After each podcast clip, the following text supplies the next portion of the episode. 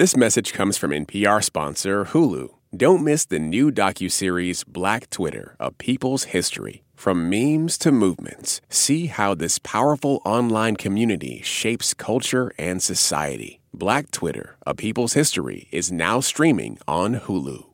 Hi, I'm Gabrielle. Ayesha Rascoe is my mom. She's filling in for Sam this month. All right, let's start the show. Hey, everybody. Like Gabrielle said, I'm Ayesha Rascoe, your host for It's Been a Minute from NPR. I'm filling in for Sam because he's on vacation. Happy weekend. Are you ready? Because I'm really ready. It has been a long, long week, y'all. So, today on the show, we're talking sports, specifically all the news around black female athletes, especially recent decisions made by the Olympics and other sports governing bodies. This week, it all kind of came to a head. In particular, the news around Sha'Carri Richardson. The star sprinter did not make the U.S. track and field Olympic team because she tested positive for THC. She said she used the drug to cope after she found out her mom died. I know what I'm supposed to do.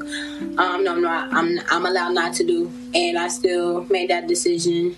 But um, not making an excuse or looking for any empathy in my case. But that was Richardson on the Today Show.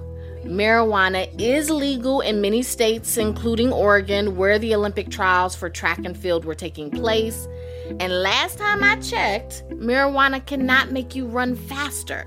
But THC is still considered a prohibited substance by the World Anti Doping Agency, and they set the rules for the Olympics. Richardson's not the only black woman athlete being affected by some of these decisions being made lately. So I'm going to get into all of that and more with ESPN producer and multimedia journalist Terrika Foster Brasby and the athletic writer and podcast host Kavitha Davidson. I'm Kavitha Davidson. Uh, so happy to be here and so happy to be here with Terrika and with Ayesha. Terrika Foster Brasby. I am doing my best to be as filtered as possible because I am quite an unfiltered chick. We don't want anyone on their best behavior. Uh-uh. Be on your, your, your worst employed behavior. Right. Got you. They started by telling me what the Olympic Committee ruling means for Richardson's future in sports. It is absolutely punitive for something that doesn't really seem to be that big a deal to the rest of us. That being said, the rule is the rule. I do understand that. The rule needs to be changed. And it's just an unfortunate thing to me that this young woman is going to be the face of changing this rule. Like we are having this whole ass conversation right now about what the future of this is going to look like, what the World Anti-Doping Association is going to do, built on the backs of this one woman not being able to compete in Tokyo. And I, I think that there is an injustice there. And whatever happens with this, she will miss Tokyo. So that is some, she's young, she can come back, but there is a loss there for her. So if they do make changes, it's not going to help her right now. But Terrika, what is next for Sha'Carri Richardson? What can she do now? Honestly, I love her attitude. I love her accountability. I love that she owned it. Yeah. You know, when I think about in general, the weight that black women carry where I have to be perfect all the damn time. There is never any leeway for me to make a mistake, but the bounce back is so important. And I think that she does that. I also think it's fair to note that she's also gonna have to repair her image and not any fault of her own. But because when you look at the headlines that were written when this story initially broke, it wasn't Sha'Carri Richardson tested positive for marijuana.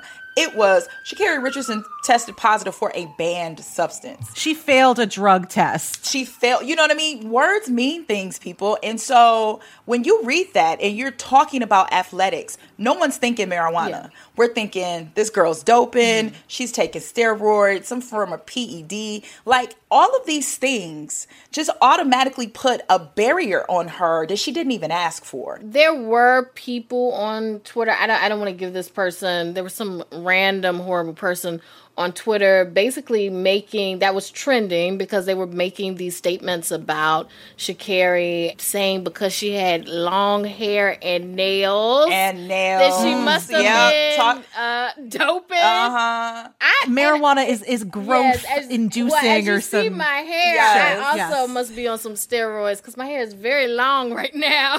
okay. And and comparing that same person to Flojo, Yes. and I was like, clearly y'all don't know nothing about well, Flojo. Sha'Carri should be compared to Flojo for all the right she All the reasons, right right? reasons, Yes. Yes, reasons, right. But I will say this too, though. I'm one of those people who made the comparison between this and Michael Phelps, and for a very different reason. I tweeted that she needs to be given the same amount of grace hmm. that Michael Phelps was given. And of course, I had people coming in my inbox and coming on my status like, hey, but he lost endorsements and it didn't happen during blah, blah, blah, blah. And I'm like, I get that. But Michael Phelps didn't make one mistake, he didn't make two mistakes. He made multiple mistakes over and over. How many mm-hmm. drunk driving cases did he get? And what I mean by extending grace is regardless of the mistakes that was made by Michael Phelps, he was continually given an opportunity to redeem himself, to represent America, to represent his family and himself on the largest stage in his sport, and he won golds for them. Mm-hmm. On top of that, I remember FINA responding by saying, We understand the image that, you know, Michael Phelps has among our youth, among young boys, and we accept his apology. yeah. Okay. So does Sha'Carri get that same grace? Because too often women of color don't get the ability to make mistakes. One time and we're done. It's a wrap. And I think that's absolutely fair. And I think that that also comes down to who it is incumbent on to show that empathy, right? Like it's the media and the governing bodies. And let's be very frank about this. The people who encompass the media and the governing bodies look like Michael Phelps more than they look like Sha'Carri Richardson. Bingo. Well, well, let's just let's talk about the way that the public and the media often interact with black women athletes. Even for me as a casual observer, there always seems to be a difference in the reaction that you will get, whether it's someone who makes a mistake or someone who gets angry, or the coverage of a black woman versus other athletes, whether it's Serena Williams, whether it's Naomi Osaka, whether it's Caster Semenya, mm-hmm. that there is a difference in the way um, that the public reacts and that the media portrays them. And so, Terrika, talk a little bit about that weight that black women athletes have to carry. it's never ending and it's heavy and it's exhausting it's it's interesting that we're having this discussion because you know people resonate more with who they feel like they build a connection with so part of that comes with marketability the reason why some people love LeBron James the way they do is because they feel his story. You know, outside of him being an amazing athlete, we've seen him since he was 16 years old. We've seen where he comes from, we've seen his obstacles. So when it comes to female athletes, well, we don't always get an opportunity to be a part of that story. Why? Because that story is not often told. And when they are, well then there's the generalized stereotypes that comes along with dealing with women of color. Perfect example that I can think of is whenever Serena Williams is in a match mm-hmm. and she's upset because she's losing and she wants to bounce her racket off the ground or whatever it is that she decides she wants to do, she's a competitor. No one, you know, you can use the word emotional and for some reason to say Serena's emotional and angry resonates very differently than we just saw Reggie Jackson crying because he lost the Clippers lost to the Suns in the Western Conference Finals. And you know what happened for Reggie? It was just how oh, we feel so bad for that guy. Oh, he put his heart into it. Oh, he was really really edging to win. Well, why is it that when Serena does that same thing and is given that same description, she's the angry black woman? She's a baby. Why why doesn't she have to act like this? How can we respect an athlete who acts like this? Yeah. These are the kinds of things that women have to deal with regularly. Sports is just a microcosm of the larger world we live in. And so the I I firmly believe the reason why we are given this particular outlook on especially black women and women of color in sports is because this is the way they view us in everyday life. Uh, when we talk about, you know, sports being a microcosm of the rest of the world and the way black women in particular are treated, let's talk about hair. Let's talk about soul caps and that decision that came down this week, eh, which is a big deal because and and for people that may not know um, about what's going on with uh, soul caps is that the International Swimming Federation basically banned these caps, which are caps specifically made so that if a person has braids or locks or a fro, um, that the cap would actually fit over their head. And the reasoning for that decision was that the International Swimming Federation said, to the best of their knowledge, no athletes um, competing at international events had ever used or required the use of such caps, um, which immediately said to me, well, who has been competing? That's a very fair question, Ayesha. I the two things that FINA, um, the International Swimming Federation, said in their statement were particularly galling to me was exactly what Ayesha just said, which was this hasn't been a problem before. So why is it a problem now? It's like, well, when someone says to you that this is a problem, your answer is, well, this hasn't been a problem before, then how does progress actually happen? Is, is a question. The second thing that they said also was that these soul caps do not fit the natural oh. form of the head or the hair, which was so overtly racist. I can't even really comprehend yeah. that. Well, and, and, and Terrika, I I will be honest. I don't know how to swim, but part of the reason why is because I never want to get my hair wet. And because you know it's a big thing when you get your hair wet. My mom was like, when I had to go to a swimming birthday party, my mom was like, "You got to wear a shower cap. You cannot get your hair wet." So, cold outside. I don't even understand why they having a, a swimming thing there. But like, this is an issue, right? Like, what happens with your hair after you get it wet that maybe Absolutely. FINA doesn't and, know about. And, and, on top of that, there is damage that is done to the texture of a, of more kinky hair from the bleach. Um, and I know that they are now reviewing mm-hmm. after the backlash, but the fact is, you have to think back to a former conversation we had with who is sitting in the rooms, who are making these decisions, where are the people that look like us?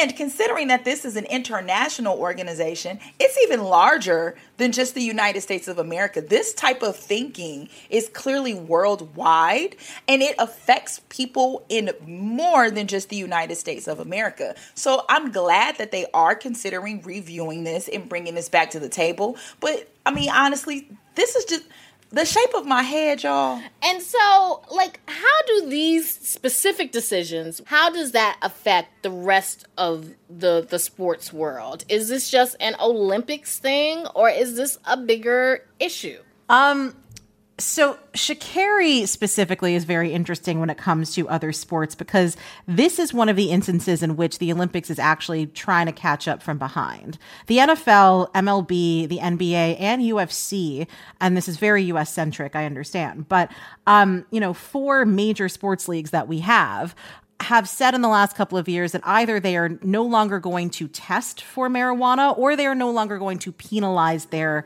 athletes for testing positive for marijuana. So it really does seem like, especially after the you know USA Track and Field statement, basically calling on WADA to overhaul its rules when it comes to banning pot.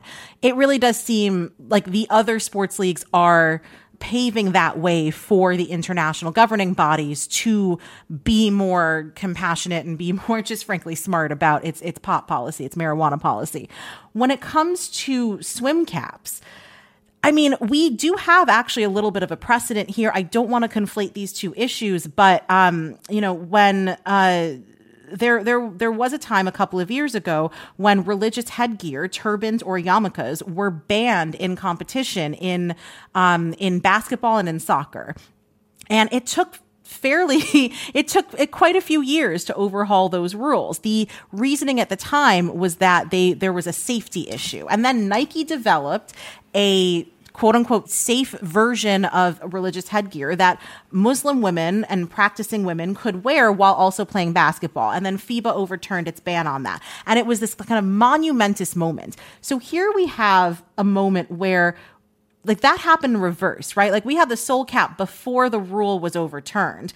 And now you have an international governing body having to play catch up, but there is precedent for overturning a ban like that. Okay. And so we've been talking about women in sports and women who play sports, but there's also the women who report on sports.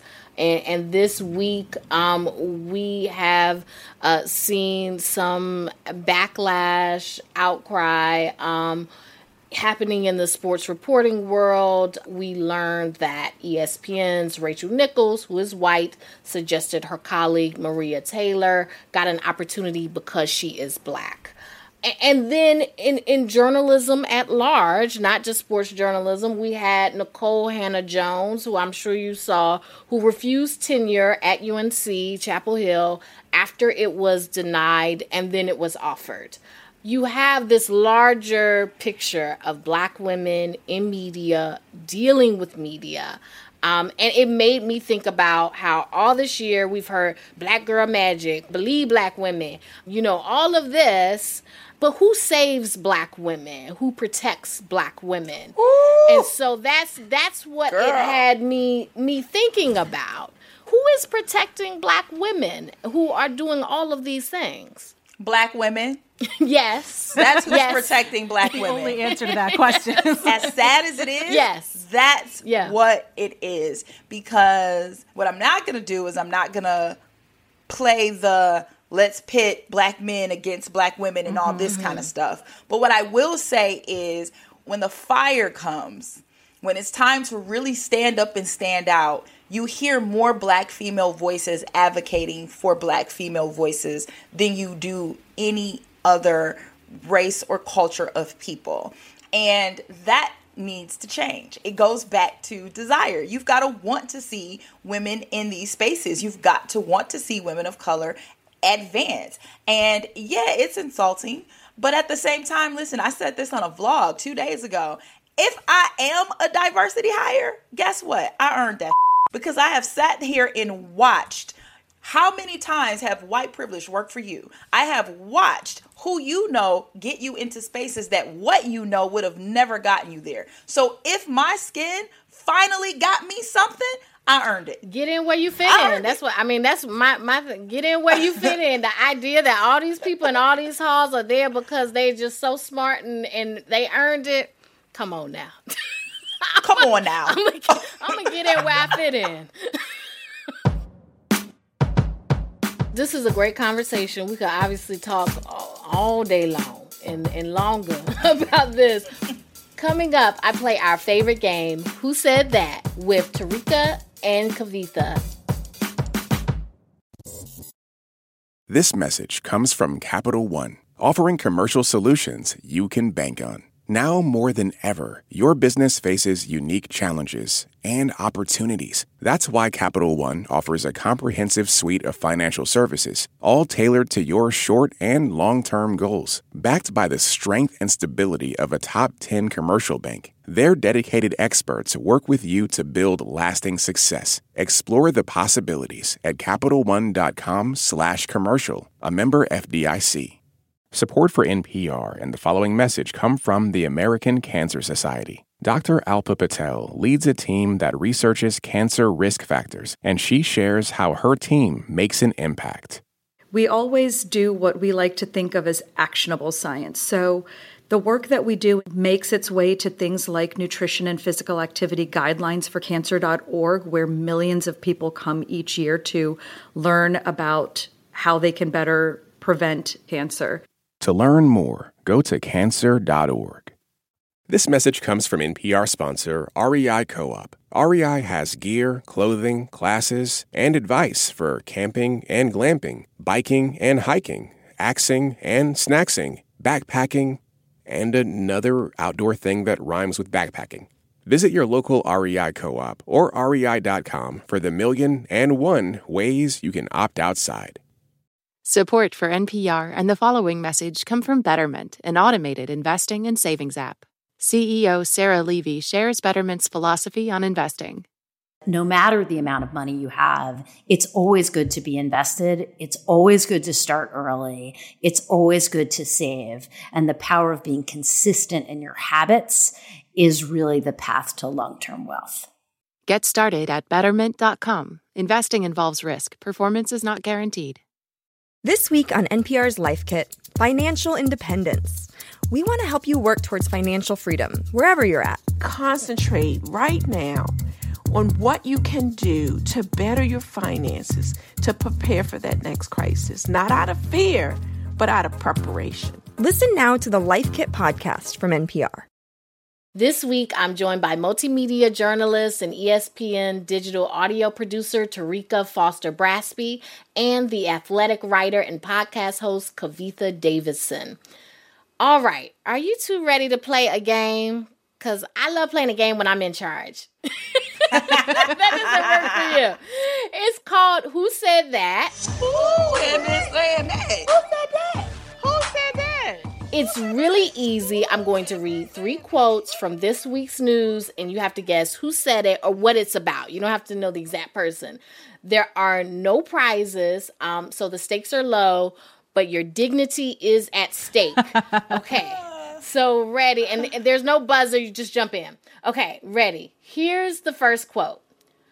Who am I to tell somebody to retire? I feel fine. I'm still able to play 18 holes in the morning and 18 holes in the afternoon and have a little libations for lunch. Is that Tom Brady? Was that Tom Brady? Was that Aaron be. Rodgers? No, this is this is not a sports person. I'll oh. tell you that. This this gets a little. I'll give you. It's a little political. It's a little It's political. a little political. political. Think about who you might want to retire. Who in politics might might you want to retire? Oh my God, was that And you- Donald Trump? No, this one might be a little hard. This this is where my Oh, head because. I was gonna say Mitch McConnell. a member of Congress, but it's not Mitch McConnell. A member of Congress, but not Mitch Okay. McConnell.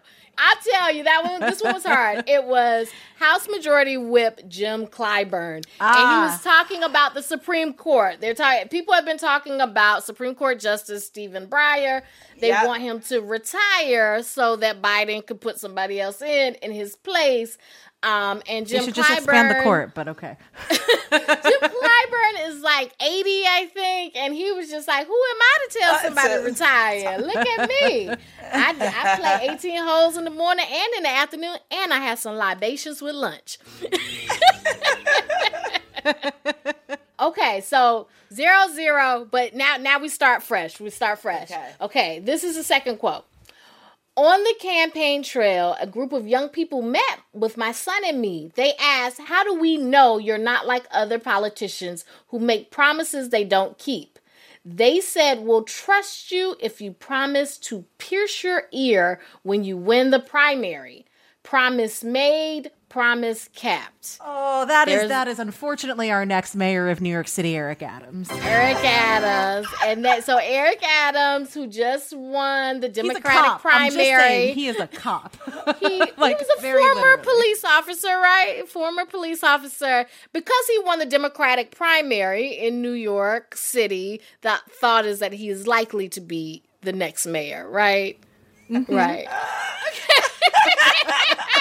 Kavitha's not looking happy about this. He I'm, pierced I'm his also ear. trying to maintain my employment. So. Okay, yes. He so apparently he pierced his ear to show that he will keep the promises that he's made. Mm-hmm, mm-hmm. Okay. Let's see if he keeps the promises of not turning parked spaces into parking lots and actually, you know, trying to reform the police. But they're, they're you know, we'll see. Okay, okay. Kavitha got thoughts. She got thoughts. That's one. One. She, so one to Kavitha. Okay. So now Okay. it's one. We could get it tied. But I guess we'll make the last one worth two points, so we'll have a winner.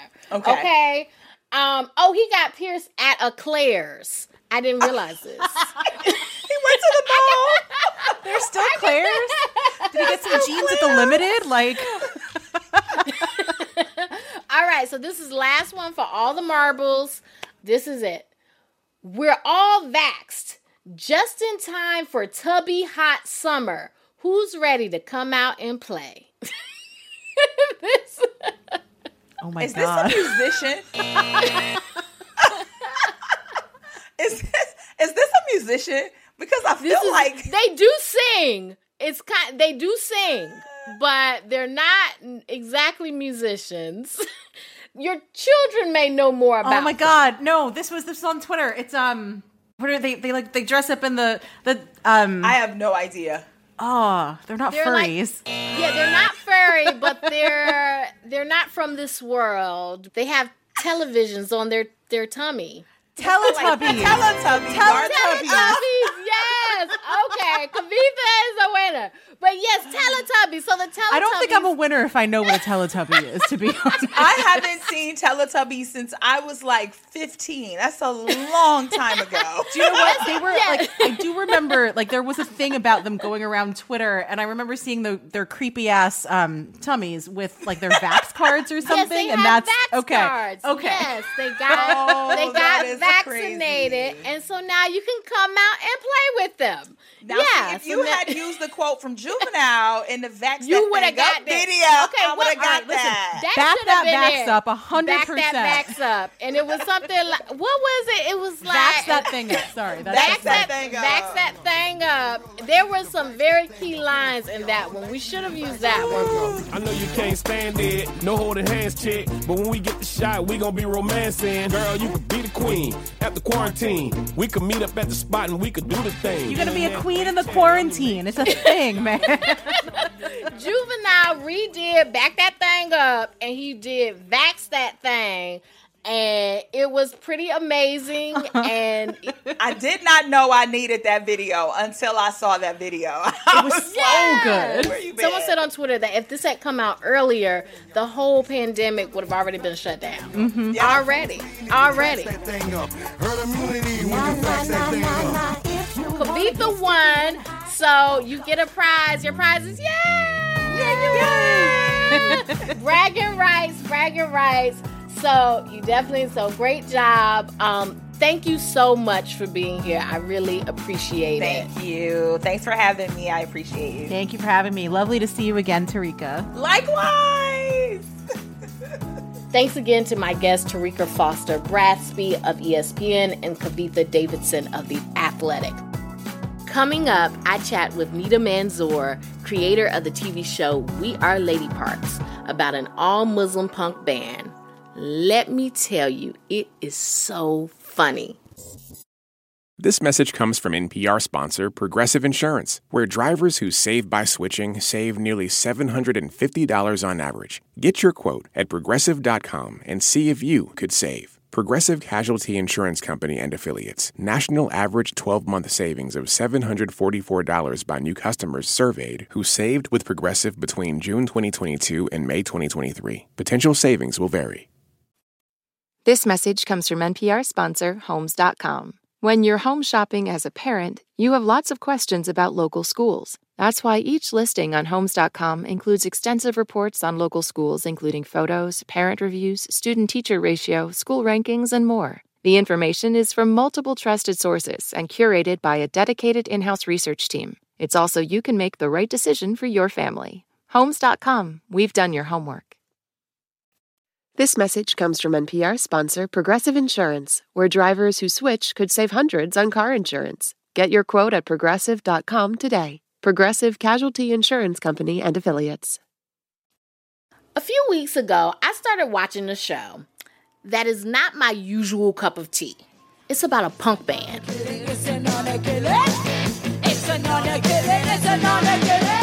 This show is called We Are Lady Parts. It's about an all woman Muslim band. It's not as hardcore as it seems on the outside. It spoke to me because it really shows the sisterhood of these five women who are dynamic and strong and funny as heck. This is us, by us, for us. The show also explores their relationships to faith and community and identity in a way I haven't seen before on TV. There are so many different ways of being a Muslim woman. That's Nida Manzoor, the creator of the show. She said it was important that all the characters were complex and sometimes in conflict. You can disagree with other women, but you know, it doesn't mean that you know any of these characters are, is having a crisis of faith.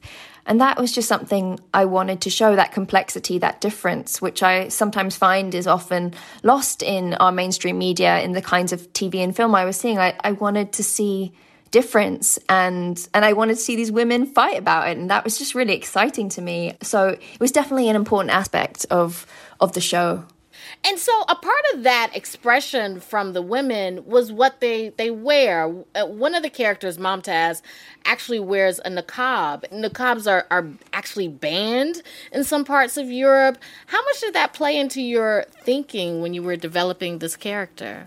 Yeah, I have a brilliant costume designer, BC Williams, and we styled each of the characters thinking about who they are, where they come from, how they wear or not wear their headscarf, hijab, um, niqab. And, you know, with Momtaz, what was so exciting for me was that, like, you know, we came up with different kind of very personalized niqabs with mm-hmm. we have a, mm-hmm. a, navy blue one that's pleated and one that's kind of shimmery and again it sort of we wanted to show that she's got a sense of like punk and an edginess again i wanted to push back against this idea as you said in in some countries it's banned that like if you can't see a woman's full face that you can't possibly have get a sense of who she is. We don't really ever see her, but we definitely get to know her through her actions, through her eyes. And actually, you can get to know someone without always needing to see every inch of them, you know? Yeah, no, absolutely, and we absolutely get to know her. Like, and and and that is that is one of the parts of the writing that really stuck out to me because you never see that on TV. I, I, want to talk to you about the decision to like have um, you know, Muslims in a punk band. There's sort of like a, a, a, tension there because there are parts of the Muslim community that consider that to be sinful. I, I, I can relate to that. You know, I grew up in a very conservative black Pentecostal household mm-hmm. um, where any worldly music was considered sin, and so was like women wearing pants. That was also a sin. um, so there is this tension between secular culture and being true to your faith. Is that what you wanted to explore here?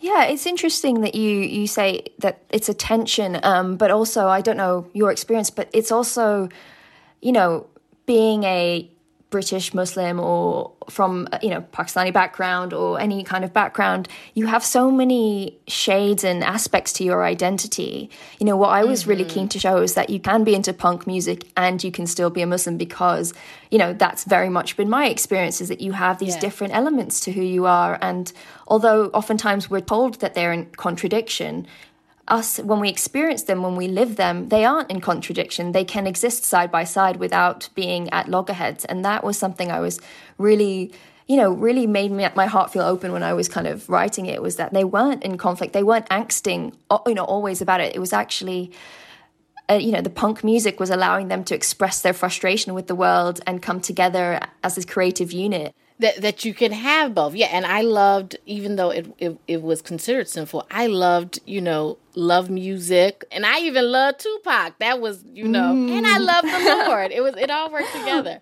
Um, yeah. speaking of music, you wrote music for this show with your siblings. Yes. Do you have a favorite song from the show? oh, I I really love Voldemort under my headscarf. Um, oh yeah. I think I just yeah. Oh my god, I really love how the actors perform that. What could I be hiding? Voldemort's saliva. Voldemort's saliva. Voldemort's saliva.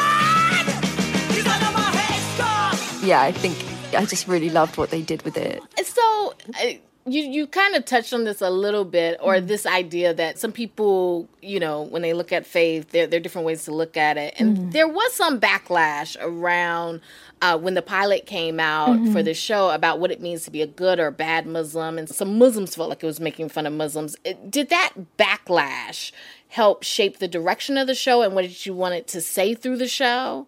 Yeah, you know, I was getting, you know, messages from Muslims who loved it and Muslims who were like, this doesn't represent me. And it was just, in a way, I found it really liberating because I realized, you know, that I couldn't write for everyone and I could only write from my point of view. And that, in a weird way, just really freed me to really kind of connect with the story I wanted to tell. And part of the story is about this need sometimes to kind of not be too loud. And, you know, what I really wanted to show with these group of women is that they are, you know, unapologetic in their voice. And they are kind of committed to what they have to say. And and I also wanted to show with Amina's character in particular that kind of struggle with wanting to be accepted, wanting to be liked and really kind of go into that. Because I think especially as as a woman it's what kind of hangs over I mean certainly I felt it hangs over our head sometimes is like being kind of modest and appropriate you know? This idea of like who and who Mm-hmm. gets to dictate what appropriateness is?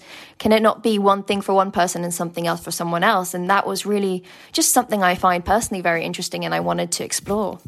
Thank you for taking time out. And like I, I meant it when I said I love the show. I loved all of the characters. thank you so much. That that means a lot to me. I, I really appreciate it. Thank you Thanks again to Nida Manzoor, creator of We Are Lady Parts. The whole season is out now on Peacock. Now it's time to end the show the way we always do. It's time to end the show now. We always do. Every week, listeners share the best thing that's happened to them. Everything they, that everything happened to them. We encourage them to brag, and they do. We encourage down to brag, and they do. Let's share a few of those things. Let's share a few of those things. My name is Anna Lee. That's not true. Hi, Sam. This is Deidre from Denver. And the best thing to happen to me this week, in fact, this year, is happening right now. My parents who live in New Jersey are about to meet their 15 month old granddaughter for the very first time. It's been wonderful and really hard to hear all the reunions on your show this past year, but I knew we'd get ours and it's finally here. So they're getting ready to walk in. This is Sneha. I'm based in Boston. And the best thing about my week has been that I took a whole week off from work and I got to spend a lot of time with some family here, including kids between the ages 8 to 16. We did a bunch of different activities over the week, watching some classic movies, including Holes and the movie Legally Blonde with my 16 year old cousin who had never seen it before. The best thing that happened to me this week is watching as my daughter gave a presentation to her doctoral committee virtually. She began with a memory of listening to NPR in the car with me. That was a proud mama moment. The best part of my week was returning to aerial class after a year and a half. I haven't taken a circus arts class since the pandemic began, and I actually was able to still do a few moves. Hi, Sam. This is Marianne in Carefree, Arizona. The best part of my week was finding out from both my PET scan and brain MRI that I have no evidence of metastatic disease after getting a diagnosis of stage 4 metastatic melanoma two years ago. Love your show. Thanks for everything that you do. I really, really love the show. Have a great week. Thank you. Thanks to all the listeners you heard there Deirdre, Sneha, Beverly, Monica, and Mariana. It was so good hearing all of your best things. Listeners, you can send your best thing to us at any time during the week. Just record yourself and send a voice memo to samsanders at npr.org. Also, we're working on a story about quitting. So many people in the last year are quitting their jobs or thinking of quitting. You may be thinking of quitting. You're fed up. You're done. You're putting in your two weeks' notice. We want to hear from you. Why did you quit? What, if anything, did the pandemic have to do with it? And what do you want others to know who also might be thinking about quitting? Record yourself, maybe one to two minutes, and send a voice memo to Sam Sanders at npr.org. This week, the show was produced by Janae West, Anjali Sastry, Andrea Gutierrez, and Liam McBain. Our intern is Manuela Lopez Restrepo. Our fearless editor is Jordana Hochman. Our director of programming is Steve Nelson. Our big boss, the senior vice president of programming at NPR, is Anya Grundmann. All right, till next time, I'm Ayesha Rascoe in for Sam Sanders. Talk soon.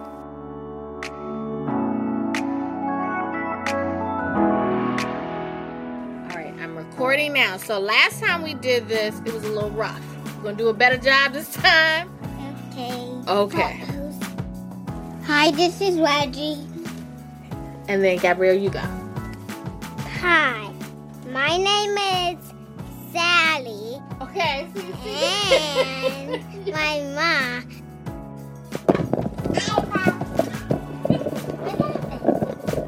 The mic fell. Okay. Now. Can I say my name is No, your name is not Sally. Your name is Gabrielle. My name is Annalie. That's not true.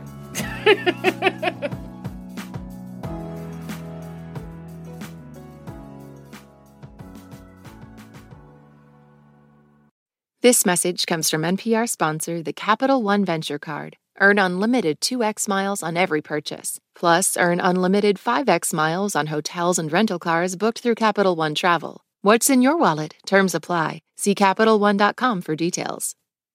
Support for NPR and the following message come from Bombas. Bombas makes absurdly soft socks, underwear, and t-shirts. And for every item you purchase, Bombas donates another to someone facing homelessness. Get 20% off your first purchase at bombas.com slash NPR and use code NPR. Last year, over 20,000 people joined the Body Electric study to change their sedentary, screen filled lives. And guess what? We saw amazing effects. Now you can try NPR's Body Electric Challenge yourself. Listen to updated and new episodes wherever you get your podcasts.